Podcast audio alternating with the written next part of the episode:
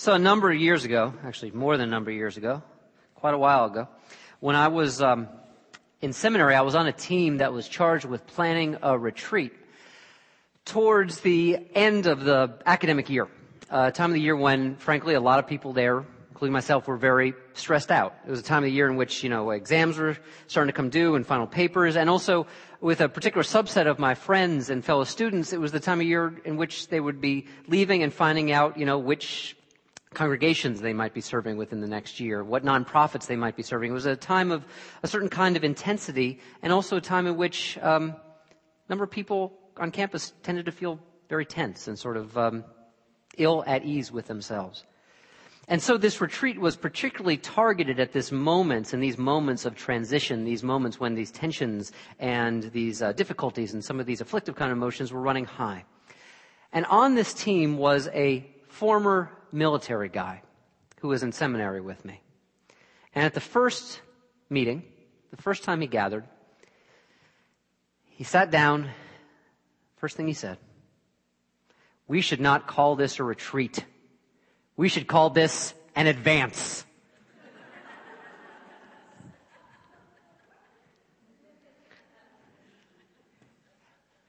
Didn't really take on. Didn't really take off. So we just sort of went about our business and started planning the retreat. And the second time we gathered, he said, I'm a former military guy. Don't you understand? We do not retreat. We must call this an advance. Not just head scratching, but sighing now. And we continued on the third time, the same thing. Not a retreat. Advance. He didn't come to the fourth meeting after that.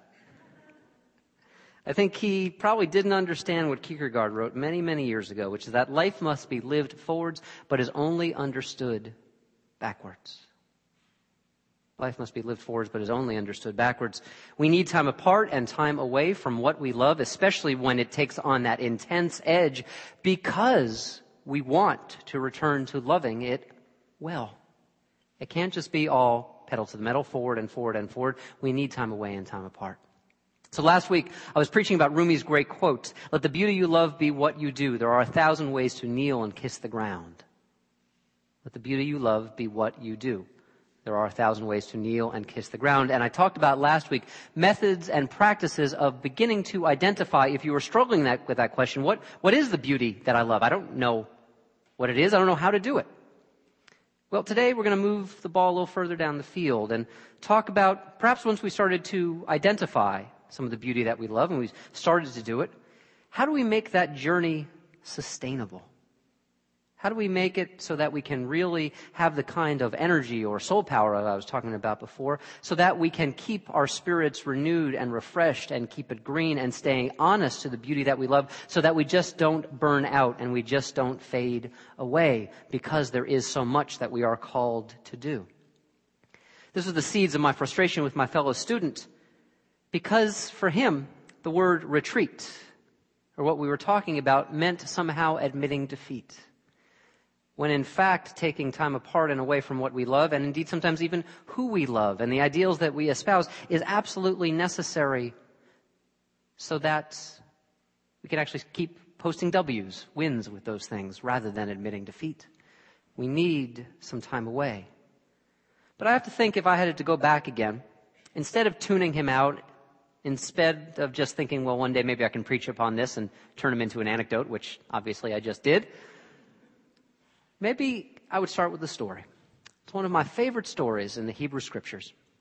It's the story of Elijah on Mount Horeb. Now, Elijah is a prophet in ancient Israel, and, well, we, 2,000 plus years later, still tend to treat our prophets the way ancient Israel treated theirs, which is to say, they're hounded and often killed. Certainly was the story with Dr. King's life when he was a prophet in this land just not too many years ago. And so Elijah runs away to Mount Horeb and not just to the mountain, he actually hides away in a cave. And the story goes that the Spirit of God sort of found him there and said, Elijah, what are you doing?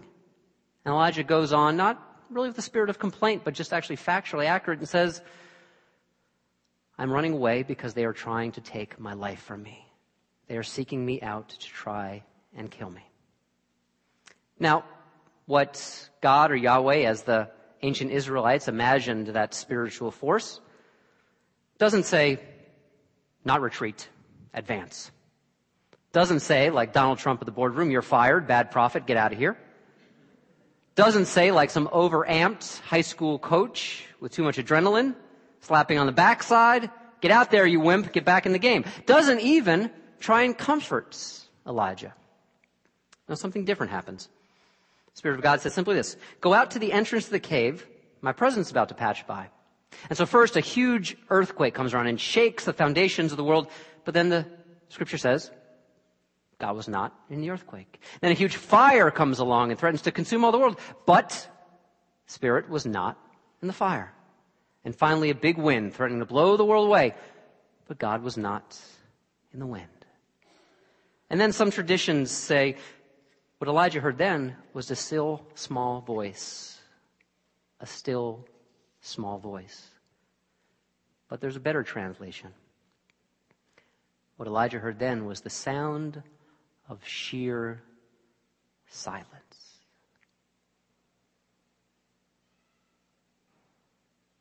The sound of sheer silence. If it was ever true in the Hebrew scriptures, this is the moment that could most be accurately called the Zen of Yahweh. This is the moment of teaching, not by direct instruction or telling, but the moment because nothing is said, everything can be heard again. See, Elijah, when he was running away, he's running away out of fear, and it's understandable, but he never says, I don't want to be a prophet anymore. He says, I am afraid. And so the facts haven't changed after the sheer sound of silence. God asks Elijah, What are you doing here? He said, I'm here running away because they're trying to take my life from me. But Elijah picks up his prophethood, leaves the cave, leaves the mountain, and goes back to life. See, he was not running away. What he got was retreat. He got that moment where he could hear himself again and re identify with the beauty that he did, which was to be a prophet. I love this story because it's all about breaking it down. There are moments in life when we all need to have ourselves, I would even say, although sometimes painful, broken down to reacquaint ourselves with the really simple, true things, the basic stuff. It's actually very much like the drama today. What we heard from the man in it, he was looking for the miracle stuff, the stuff outside himself, which would give him the power that he didn't have. But the answer from the woman is, it's very simple. Remember what is inside of you. Remember that mindfulness, centering, groundedness, that devotion to simply be here now. It is enough to start to clear away the junk. We all need those moments of being broken down or being reminded how simple the truth can be. It's one of the reasons I think why, and some of you have actually told this to me when you first started coming to Wellsprings, that a lot of people say, and I absolutely understand this, that I'm spiritual but not religious. Any of you ever said that? Spiritual but not religious? Okay. Well, what that is about, ultimately, I think is some people saying, you know what, religion signifies to a lot of folks the sort of just accretion of rules they don't understand and practices that seem imposed and all kinds of things that aren't really essential. When people say they're spiritual, not religious, they're trying to say, beyond all that stuff, all that accumulated junk, there's something real that I and we are seeking. That's what the drama is about today. She breaks it down, encourages her husband, find that place within himself. She's saying in some ways, remember the true assets that you have and maybe that all that desire to find the real answer outside of yourself or the magic potion or the magic script, that that will not suffice and in fact that might be taking you in the very opposite direction of what you need. As I mentioned during the announcements today, we're going to be having our fall retreat here in the congregation. And somewhat ironically, kind of like the Elijah story in which he hears in the midst of sheer silence everything that he needs to hear, it is called hearing what is there. The goal of that retreat later this month is to open ourselves up to that same kind of experience so that we can hear it the same way that Elijah found it on Mount Horeb. The hope in that day or in those two days actually, is that we might escape the logic, maybe is the ceaseless logic of where you find yourselves right now, which is the more you do, the more you do. The more there is, the more there just is. And if we do that without reflection, we do that without pause, especially when we do it because it is something we love, that's still a recipe for burnout. We can drive and drive and drive ourselves to the point of exhaustion, especially sometimes in pursuit of those things that we really care about and those people that we love. So the goal of this day is to remember that silence is golden. To remember that we are golden and that our words can in fact be quite cheap. And yes, I'm aware of the irony of someone who stands up here and talks for at least a half hour every single Sunday of saying that our words and my words are cheap. I do believe they are.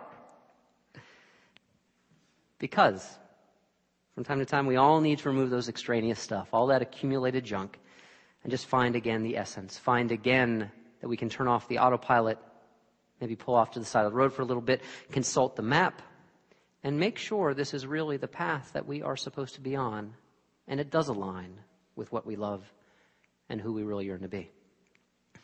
I gotta say that one of the, one of my regrets, I'm coming to realize it in my adult life right now, is that no one ever tells me, commands me to take a time out. I would love it. I would love it if someone would come into the office some days I'm trying to do all these things and multitask. Time out. Like super nanny. Go to the naughty step. You know? You have to take a timeout. The value of this timeout is that we remember, as I believe we will remember during this time of retreat. I think it's the only real reason for retreat is to remember how to love what we love well. Robert Wright, who's a wonderful author, a gigantic intellect, wrote an amazing book recently. He's senior editor at the uh, Atlantic Monthly. Wrote an amazing book recently called The Evolution of God. And in preparation for writing about spiritual and religious things, he sent himself off to a Buddhist retreat for a week. Silence. Just recognizing. And he knew that maybe he was touching something deep within himself when he found that he was enraptured by weeds.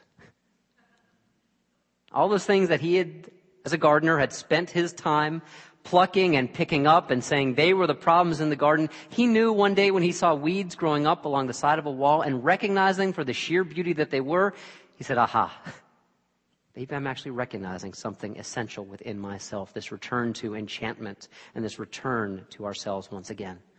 And so I encourage you, especially if you hear me talking today about the silent retreat and it scares you and you're wondering, my God, I have to spend one day with myself in nature or in the presence of other people but not talking and you're saying, how will I do that? Please, I beg you sign up.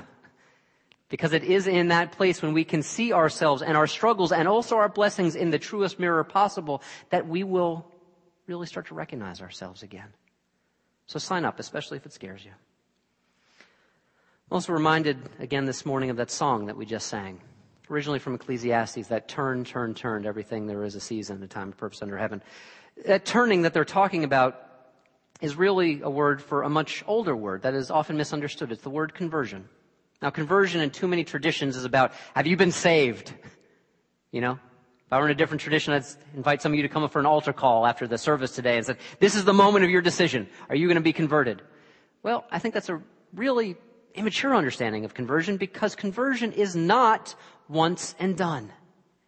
It is day after day after day after day, turning like the hands on a clock turn towards the things that we find most true.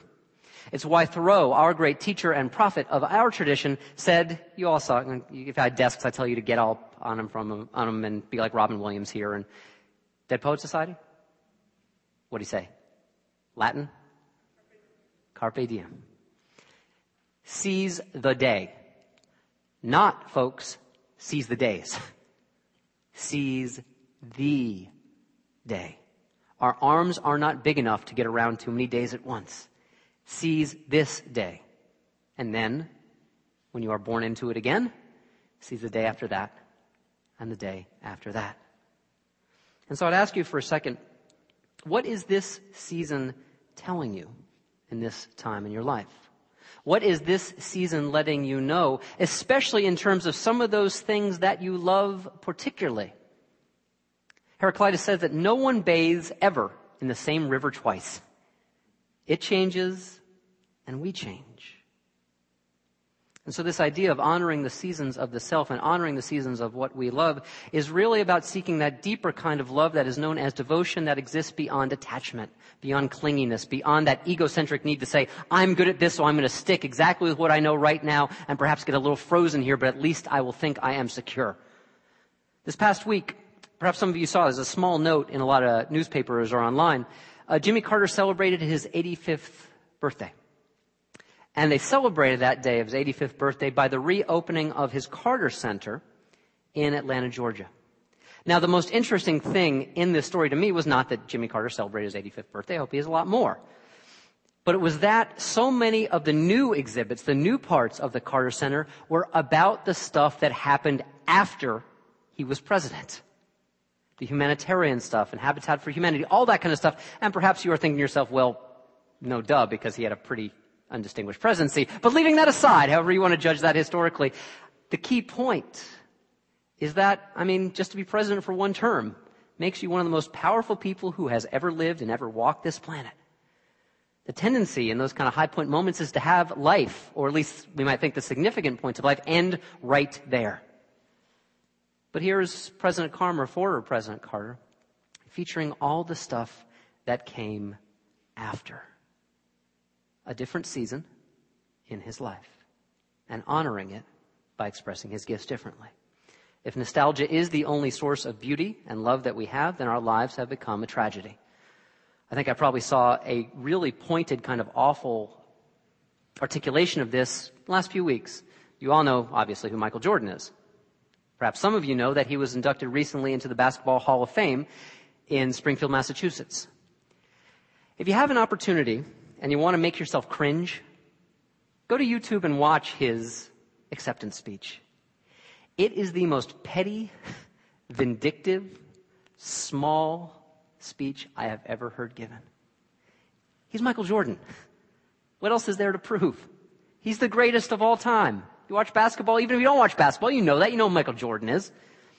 But he used his Hall of Fame induction speech to settle old scores to somehow answer that even winning back then wasn't enough. He still was living in the nostalgia of regrets and resentments and perhaps to remind himself, I was the greatest and will remain the greatest even though my career is over. That's not honoring the past. That's clinging to it. Perhaps one of the greatest challenges in life that we learn is that it is not truly our failures, but our successes that can most hold us up and hold us down. Perhaps we recognize in these moments that the greatest demons many of us will ever know are the angels that we could not let go of. G.K. Chesterton, the wonderfully witty English writer, said that angels can fly because they take themselves lightly. Which means, as Lincoln said, the angelic or the better angels of our nature want to fly away. We don't get to keep them. Not in the same form, not season after season. And so our angels can become our bedevilments, our demons, if you will we want to insist stay here now. Stay as you were so I can stay how I am because I don't want you to change because I'm too afraid of change. When we know it is sometimes our successes and not our failures that hamstring us, we know that perhaps we are not expressing the beauty that we love in what we do in the best, most full ways that we can. So much of life is about letting go. Just yesterday morning, I was watching for some unknown reason one of those fishing shows. You know, you leave ESPN on when you go to sleep at night. You wake up in the morning. That's what you get on Saturday mornings when you turn it back on. But I was really struck by catch and release. You know, they reel the fish in and it's wriggling and everything. They take the hook out. That's not pleasant for the fish, obviously. But then they release it back in. They release it back into the wild. Catch and release. Holding on for a time and then necessarily letting go. It's not ours to keep.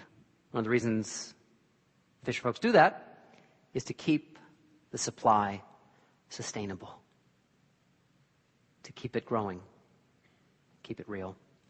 But it only happens by letting go. I'm thinking a lot about letting go today, because as some of you know, and I talked a little bit about last week, yesterday I went to the funeral of one of my best teachers I'll ever have in my life in ministry, Reverend Dr. Forrest Church.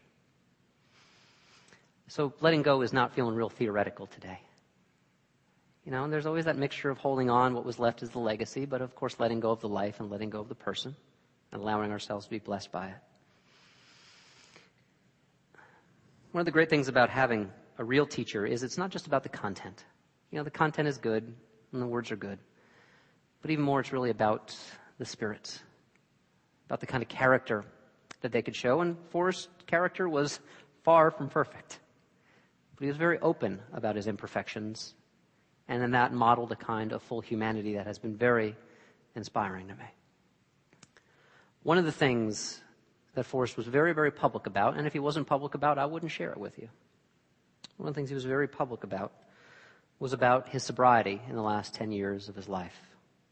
About the ways in which he realized that alcohol had damaged his psyche and damaged his soul and damaged his relationship and would not let him honor the beauty that he loved and have it expressed in what he did. Well, he got sober about four or five years before I did. And like many things with Forrest, he explains the truth of my life better than I ever could myself. If some of you heard that um, interview on Fresh Air that he did that's been replayed in the last week or so, he said that when he got sober, he didn't believe anything different. He didn't think anything different. But for the first time in his life, he felt all those things that he wanted to believe all along. That's what my process of coming to grips with my addiction has been like. Finally, the pain of it, which was also ultimately absolutely necessary, was that I was living an unsustainable life. A life in which, just the nature of what my alcoholism was like, was not that I couldn't see what was beautiful and I couldn't see what I loved anymore. But it's like every day was a retelling in my life of myself on the far side of the River Jordan, like Moses at the end of his life, seeing and almost sort of being able to wave at the promised land over there. But every day was like that. Every day I could identify what I loved, but every day I couldn't be truly honest and faithful to it. It was an unsustainable life. What my awakening has been like is most profoundly it's about stewardship. Stewardship, which is not about money or finances, although that's an expression of it. Stewardship is about living the kind of life in which we honestly are accountable to the gifts we have and the love that we share. It means only this, really, especially related to this message series. That if we want to remain amateurs and we want to reclaim our amateur status, remember that an amateur is not someone who is unskilled, not someone who is underpaid or unpaid. An amateur is someone who does what they do because they love it. Remaining an amateur means that we have to exchange control for trust and know that our love in action expressed in the beauty of what we do. It always means, like those folks, casting it out and reeling it back in. Catch and release. This is what Forrest life taught me. That it is again what we give away that matters so much more than what we try to hold on to. Because the one with the most toys, when they die, they win nothing anyway. That's illusory. Ours is ours only for a time. And so learning to release is an act of faith. I think really it is the ultimate act of faith that excels and goes beyond any particular content of faith. Releasing is an act of faith that makes this life sustainable. Because we know that our loves will change. We know that our lives will change. And so, if we can hold just gently for a time and then give back, get back to the source from which it came, we will be able to truly live a sustainable life. We will be able to restock the existence from which we draw. We will be able to take stock of who we truly are. We will be able to count our blessings, not keep them, count them, so that ultimately we can share them and multiply them in that sharing. We will live our blessings in this way. Well, as I like to say every week, then we can live in blessing. And I hope all of us can. Amen. Let's pray together.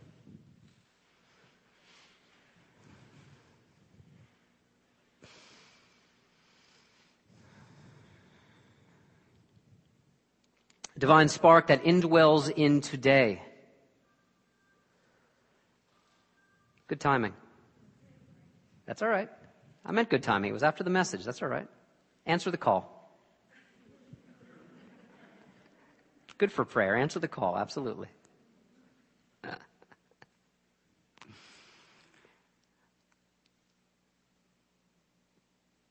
Spark of this day. May we know that our arms do not have to be big enough to envelop the whole of life. Our arms and our hearts only have to be big enough to touch this day. May we most fully enter in to the gifts of the beauty that we love. May we trust that in the sway and movement of time, that the expression of our lives will change. May we not meet this fact with fear, but may we meet it with a wonderful hope and a deepening trust. That here in this life we can answer the call of this day. And then most fully lived here and now, we can walk fully into the next moment to come. In this, our lives are blessed. In this, we receive grace, but even more, in this, we are a vehicle for blessing all of life. May it be so for all of us. And amen.